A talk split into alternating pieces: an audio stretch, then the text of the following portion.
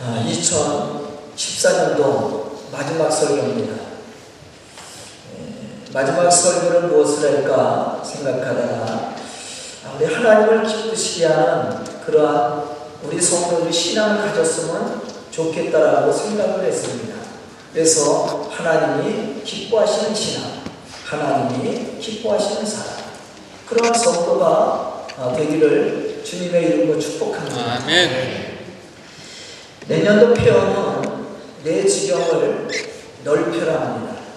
예배의 지경, 기도의 지경, 또 사랑과 봉사와 섬김의 지경을 넓히고 그리고 축복을 기대하라. 아멘. 축복은 그냥 오는 것이 아니죠. 우리가 영적으로 바로 서 있어야 하나님 주시는 축복을 기대할 수 있고 또 받을 수 있는 겁니다. 그래서 내년도 표현은 지경을 넓히라고 했어요. 지금까지 우리가 베풀고 나누는 것, 뭐 세상을 아름답게 하는 것, 세상을 변화시키는 것, 그래서 우리가 헌신하는 것에 대해서 이야기했는데 내년도에는 우리 성도들이 복을 받고 또 교회가 복을 받아서 더 큰 일들을 감당하는 능력의 교회가 되기를 원하는 마음으로 지경을 넓히라는 그러한 표현을 정했습니다. 그러기 전에 우리가 이제 한 해를 마무리하는데 우리가 생각해야 될 것이 있어요. 혹시 우리가 죄를 짓거나 아까도 기도한 것처럼 우리가 남을 미워하는 마음이 있으면 다 내려놓고 가야 됩니다. 사실 남을 미워하고 어, 이렇게 원수를 맺는 게 얼마나 힘든 건지 아세요? 그것은 내가 다른 사람을 미워하는 것으로 끝나는 것이 아니라 자기 스스로를 학대하는 거예요. 무슨 얘기인지 아닙니까? 우리가 서로 관계가 좋고 사랑의 교제를 나눌 때는 행복해지잖아요. 마음이 편하고 행복합니다. 그러나 우리가 누군가 원수를 맺거나 미워하는 사람이 생기면은 얼마나 삶이 불행합니까? 그 사람 보면 그냥 미운 생각이 들고 그냥 내 마음에 스트레 스가, 생기고 어? 같이 있으면 그냥 불안하고 어? 얼마나 자기 자신을 학대하는 미워하는 것은 미워하는 것으로 끝나는 것이 아니라 자기 스스로를 학대하는 것과 같아요. 그래서 우리가 올해가 가기 전에 이 미움을 다 내려놔야 됩니다. 그리고 내년도에는 우리가 그리스도의 사랑을 가지고 하나님의 일을 함께 감당해 나갈 수 있는 믿음의 사람들이 돼요. 거기에 행복이 있고 축복이 있는 것이거든요. 자, 그럼 오늘 말씀으로 들어가서 하나님이 기뻐하시는 신앙의 사람은 어떠한 사람인가? 디모데전서 4장 15절에 보면 바울은 디모데를 향해서 이렇게 말하고 있습니다. 이 모든 일에 전심전력하여 너희의 성숙함을 모든 사람들에게. 우리의 신앙은 날이 갈수록 어떻게 해야 됩니까? 성장해 가야 돼. 왜냐하면 이것은 하나님이 기뻐하시는 신앙이에요. 또 여기에 축복의 비밀이 있습니다. 우리의 신앙이 성장하지 못하고 자꾸 퇴보해 보십시오. 하나님 기뻐하시겠어요? 여러분들의 자녀들이 키가 자라며 지혜도 자라는데 키가 자라는데 지혜는 안 자라고 지식적으로도 자꾸 퇴보해 보십시오. 정신적으로 자꾸 퇴보해 보십시오. 좋아요? 불행한 일이야. 내 마음이 기쁘진 않아. 저도 우리 성도들을 바라볼 때, 아, 연수가 갈수록 신앙이 성장해가고 성숙해져야 되는데, 아니, 시간이 흐르고 또 연수가 더해질수록 점점 어린아이가 돼. 투정이 더 많아지고, 불평이 더 많아져. 좀 불행한 일이에요. 속상한 일이야. 가슴 칠 일이야. 그래서 우리의 신앙은 어떻게 해야 돼요? 내일 성장해 가야 돼. 그러기 위해서는 전진하는 신앙을 가져야 된다. 아멘. 아멘. 아멘. 돌아보고 넘어 넘어지고 좌절할 때 기뻐하는 자가 있습니다. 그게 누구냐면 마귀예요, 마귀. 우리의 신앙이 자꾸 퇴보하면 마귀가 기뻐해요. 그러나 하나님은 탄식하겠죠. 슬픈 일이란 말이에요. 보면 오늘 본문 말씀을 보면 이런 사실에 대해서 말씀합니다. 나의 의인은 믿음으로 말미암아 살리라. 또 뒤로 물러가면 내 마음이 그를 기뻐하지 아니하리라 하셨느니라. 우리는 뒤로 물러가 멸망할 자가 아니요 오직 영혼을 구원하며 이르는 믿음을 가진 자니라. 우리의 신앙이 퇴보한다는 것은 뭐예요? 멸망의 길로 걸어가고 있다는 얘기예요. 자꾸 지옥으로 가고 있는 거예요. 하나님 기뻐하시겠어요? 우리는 믿음의 사람으로 영혼을 구원하는 일에 앞장서야 될 믿음의 사람들 아닙니까? 우리가 영혼을 구원하기 위해서 우리의 신앙이 성장해야 된다는 거예요. 다시 말하면 나한 사람의 구원으로 끝나는 것이 아니라 다른 사람의 구원을 위해서 헌신하고 희생할 수 있는 믿음의 사람이 되라는 거예요. 이게 바로 성숙한 그리스도인의 모습이란 말입니다. 우리는 우리의 신앙이 후퇴하는 것을 기뻐하지 않습니다. 우리의 신앙이 성장하여 영혼을 구원하는 믿음을 가진 성도가 하나님이 기뻐하시는 성도예요. 루키서에 보면 라오리 가족이 하나님이 축복하신 베들레헴, 베들레헴의 뜻은 뭐예요? 떡집이라는 뜻을 가지고 있죠. 그 베들레헴에 살다가 흉년이 들었다는 이유로 하나님의 말씀과 축복이 없는 이방 땅 모압으로 내려갑니다. 그런데 그 결과 그들은 흉년을 피했어요. 잠시 잠깐 흉년 때문에 어려운 일은 피했지만 그들의 삶에 고난이 찾아왔습니다. 이 나오미의 가정이 모압에 내려갔을 때 남편도 잃고요. 잃어버렸어요. 그리고 모든 것을 잃어버리고 다시 베들렘으로 올라오지요. 우리가 여기서 지혜를 하나 배워야 됩니다. 그것은 어떠한 이유에든지 하나님의 허락하신 축복의 자리를 떠나서는 안 된다는 사실이에요. 우리의 삶 속에 고난이 왔다 그래도 그 축복의 자리를 떠나서는 안 돼. 그건 불행이야, 불행.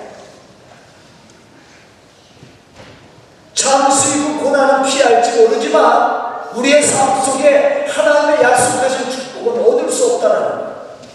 우리의 삶이 불행해진다는 거예요. 누가복음에 보면 어떤 사람이 예루살렘에서 여리고로 내려가다가 강도를 만나 돈도 빼앗기고 맞아서 거의 죽을 뻔하였다 그랬어요.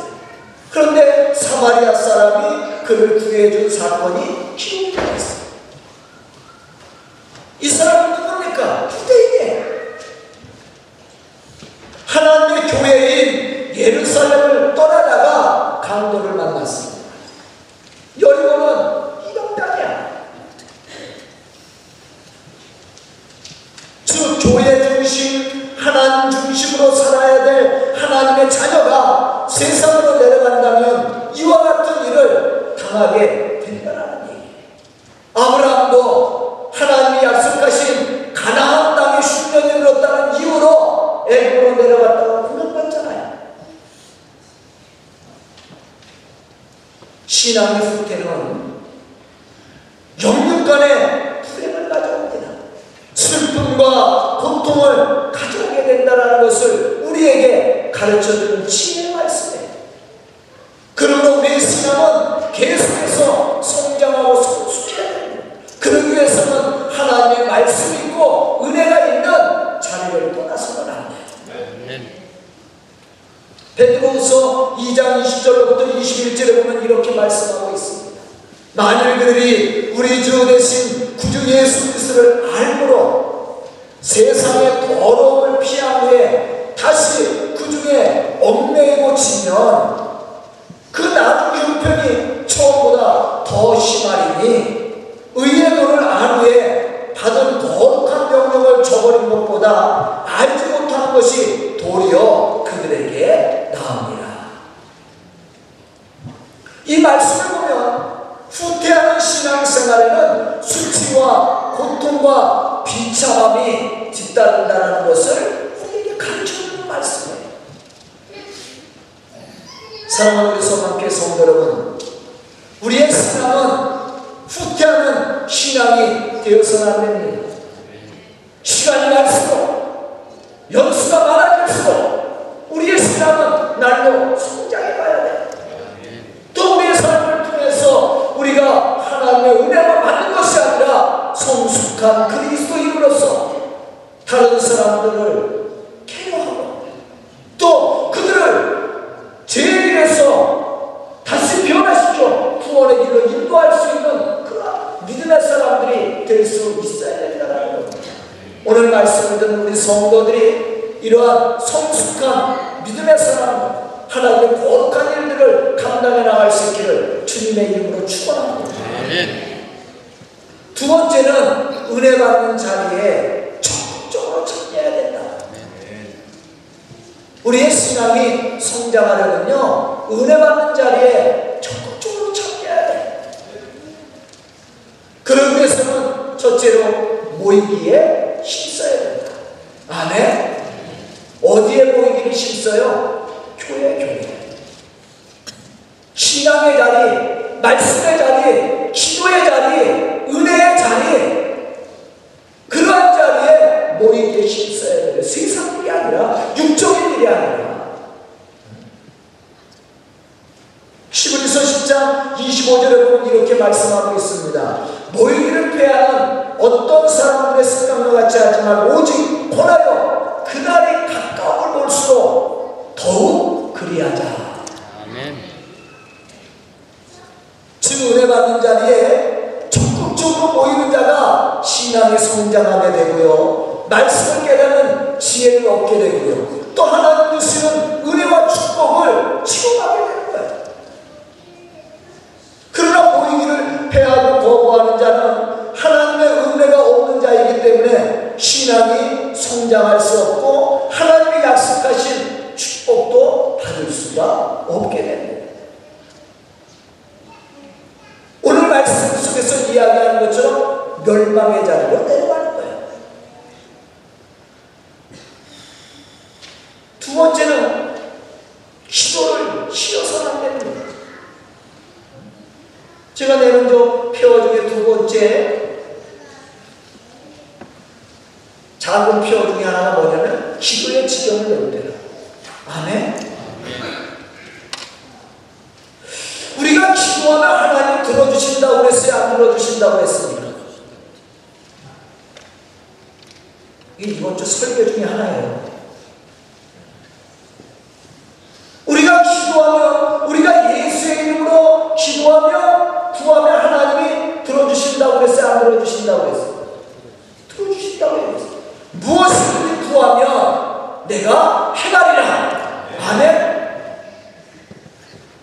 그러면 기도를 많이 하는 사람이 응답을 많이 받겠습니까? 기도를 안 하는 응답을 많이 받겠어요?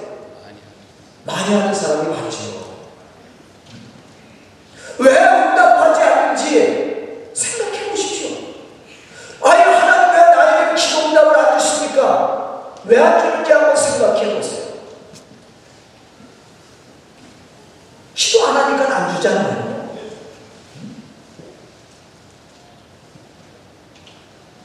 기도를 해도 자기 육신의 청력을 위해서 기도를 해. 이 기도는 응답받을 수 없다라고 얘기했잖아요.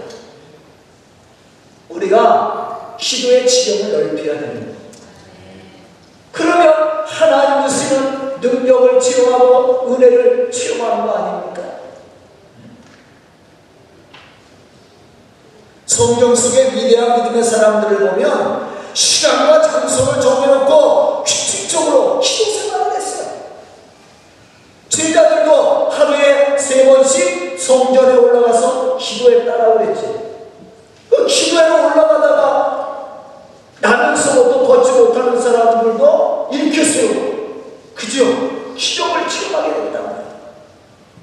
기도하는 자가 하나님의 기적을 체험하고 능력을 체험하고 축복을 체험하는 거예요.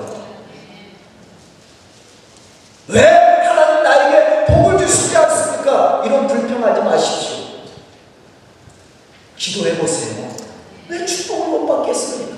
왜 기도 응답을 못 받겠습니까? 왜 기적의 역사를 체험하지 못하겠습니까?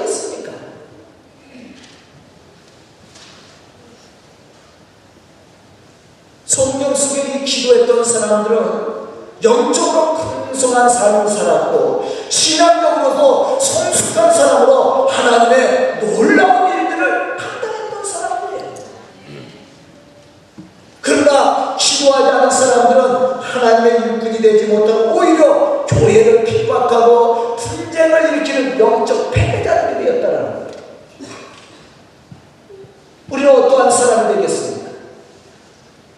저는 우리 성도들이 영적 승리자들이 될 수 있기를 축복합니다. 아멘. 하나님의 그 기적의 역사를 체험하고 놀라운 일들을 감당하는 믿음의 성도들이 될 수 있기를 주님의 이름으로 축원합니다. 세 번째는 말씀 듣는 일을 즐거워해야 된다. 말씀을 듣는 게 문제가 아니야. 말씀을 많이 보는 게 문제가 아니야. 그 말씀이 내 삶의 기쁨이 되어야 되는 거야. 내 삶의 즐거움이 되어야 되는 거야. 말씀을 잘 듣고 말씀을 많이 읽고 말씀을 많이 보는데 내 불평과 원망이 넘치니 하나님 기뻐하시겠어요? 그 사람이 은혜 받는 사람입니까? 마귀 짓하는 사람이지. 솔직히 얘기해서. 말씀을 안다고 하면서 불평하고 원망하고 비판하고 미워해 보십시오. 은혜가 있는 사람이야? 은혜 없는 사람 아닙니까?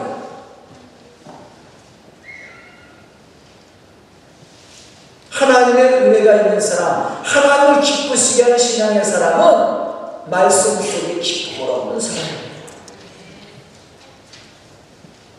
왜냐하면 하나님의 말씀은 우리로 하여금 구원에 이르는 지혜를 준다고 그랬습니다. 또 말씀은 우리를 교훈도 하고 책망도 하여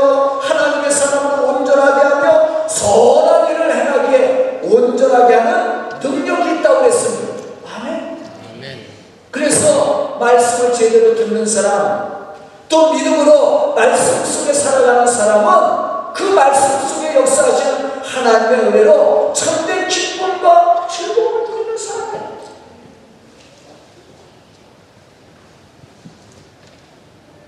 이러한 사람에게 하나님은 무엇을 약속했어요? 복을 약속해요. 그래서 시편 112편 1절에 보면 이러한 사실에 대해서 말씀합니다. 할렐루야 여호와를 이렇게 경외하며 그 계명을 크게 즐거워하는 자는 뭐가 있어요? 복이 있다 그랬습니다. 계명을 어떻게 하는 사람에게? 즐거워하는 사람에게.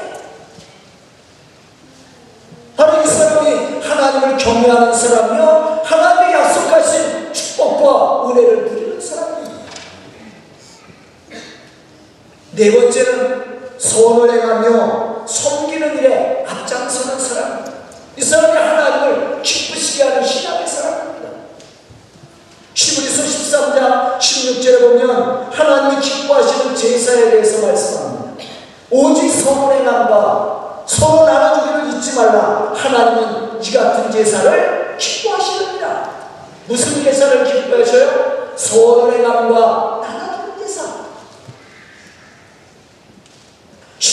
16장 24절부터 이렇게 말씀합니다. 서로 돌아보아 사랑과 소원으로 견뎌라.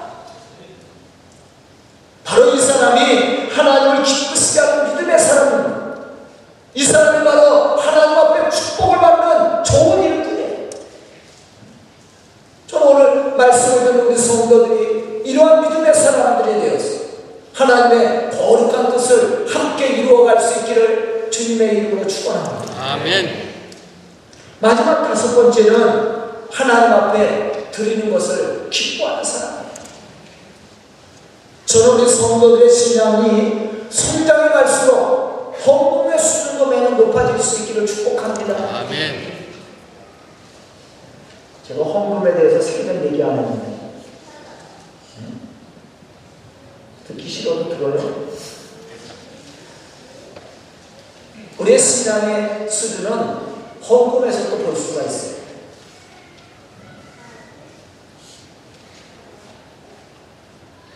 요즘 어려운 시대입니다. 그러나 우리 성도들은 더 큰 축복을 받을 수 있기를 축복합니다. 아멘. 그러기 위해서는 우리 헌금의 수준도 올라가야 돼요. 아니, 신앙이 있다고 그러고 하나님의 천국 말씀을 믿는다고 하면서도 헌금 수준은 매일 유치부 수준이야. 그럼 하나님의 축복이 있겠어요? 저는 11조 못하시는 분들이 11조 생활하는데 온전한 11조 생활할 수 있기를 축복합니다. 아멘. 온전한 것을 드릴 수 있어야 된다. 주일원금도 감사도 절기도 수준이 높아져야 돼요. 우리가 하나님 앞에 드릴 만큼 복을 받습니다. 저는 그것을 알아요. 마태복음 6장 21절에 보면 예수는 이렇게 말씀합니다. 내 보물이 있는 곳에는 내 마음도 있느니라. 아멘. 이 말씀을 역으로 생각하면 네 보물이 들여진 곳에 하나님의 축복도 있다는 거예요.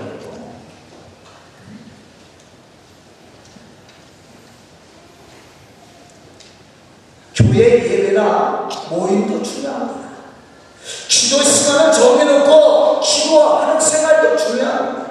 선을 행하며 남을 섬기는 일에 앞장서고 헌신하는 것도 중요해요. 그러나 우리가 하나님 앞에 드리는 일도 중요해요. 왜냐하면 우리가 하나님 앞에 드리는 게 인색하면요. 하나님도 인색해요. 이 사실을 우리가 알아야 됩니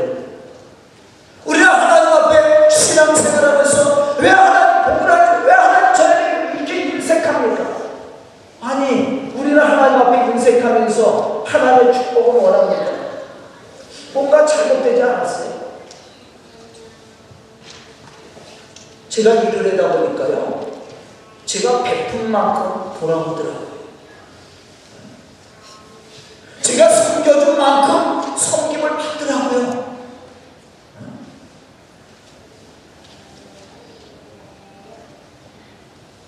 아, 요새 결혼식이 많아요. 제가 12월 달에 10번 도와서 10군데 우리 교회 결혼식이 아니라 그냥 주변 목사님들 이제 제 나이 또래가 되니까 제 나이가 되니까 이제 자식들이 결혼하더라고요. 내가 아는 목사, 친구 목사들 다 자식들이 결혼. 아 우리 딸은 왜 결혼하는? 이제 내년이면 스물여덟인데 제, 제 나이 또래 목사님들이 다 자녀들을 결혼시키더라고요. 그런데요, 보는 거야. 이 사람 예전에 왔었나? 아니, 내가 할 때도 한 번도 안 왔는데, 갈 필요 없죠. 근데 예전에 왔었습니다. 그러면 저도 봉투 들고 가요. 그런데 예전에 드린 것보다 더 들고 갑니다. 왜냐면 돈 가치가 그때보다 지금 떨어졌잖아요. 그래서 예전에 5만 원 쓰면 10만 원 가지고 가요.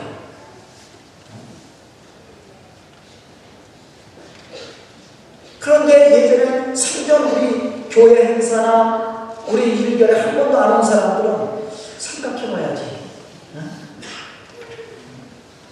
저희 교회 행사에 참석했던 사람은요, 제가 다 찾아드립니다. 빠짐없이. 가는 게 있어요. 오는 게 있죠. 그런데 우리는 하지도 않으면서 받으려고 하는 욕심쟁이죠. 우리가 하나님의 축복을 얻으려면 들은 일에도 수준이 높아져야 돼. 아멘. 그래 하나님의 축복의 수준을 우리가 높여야지. 우리의 수준을 높이면 축복의 수준도 높아집니다.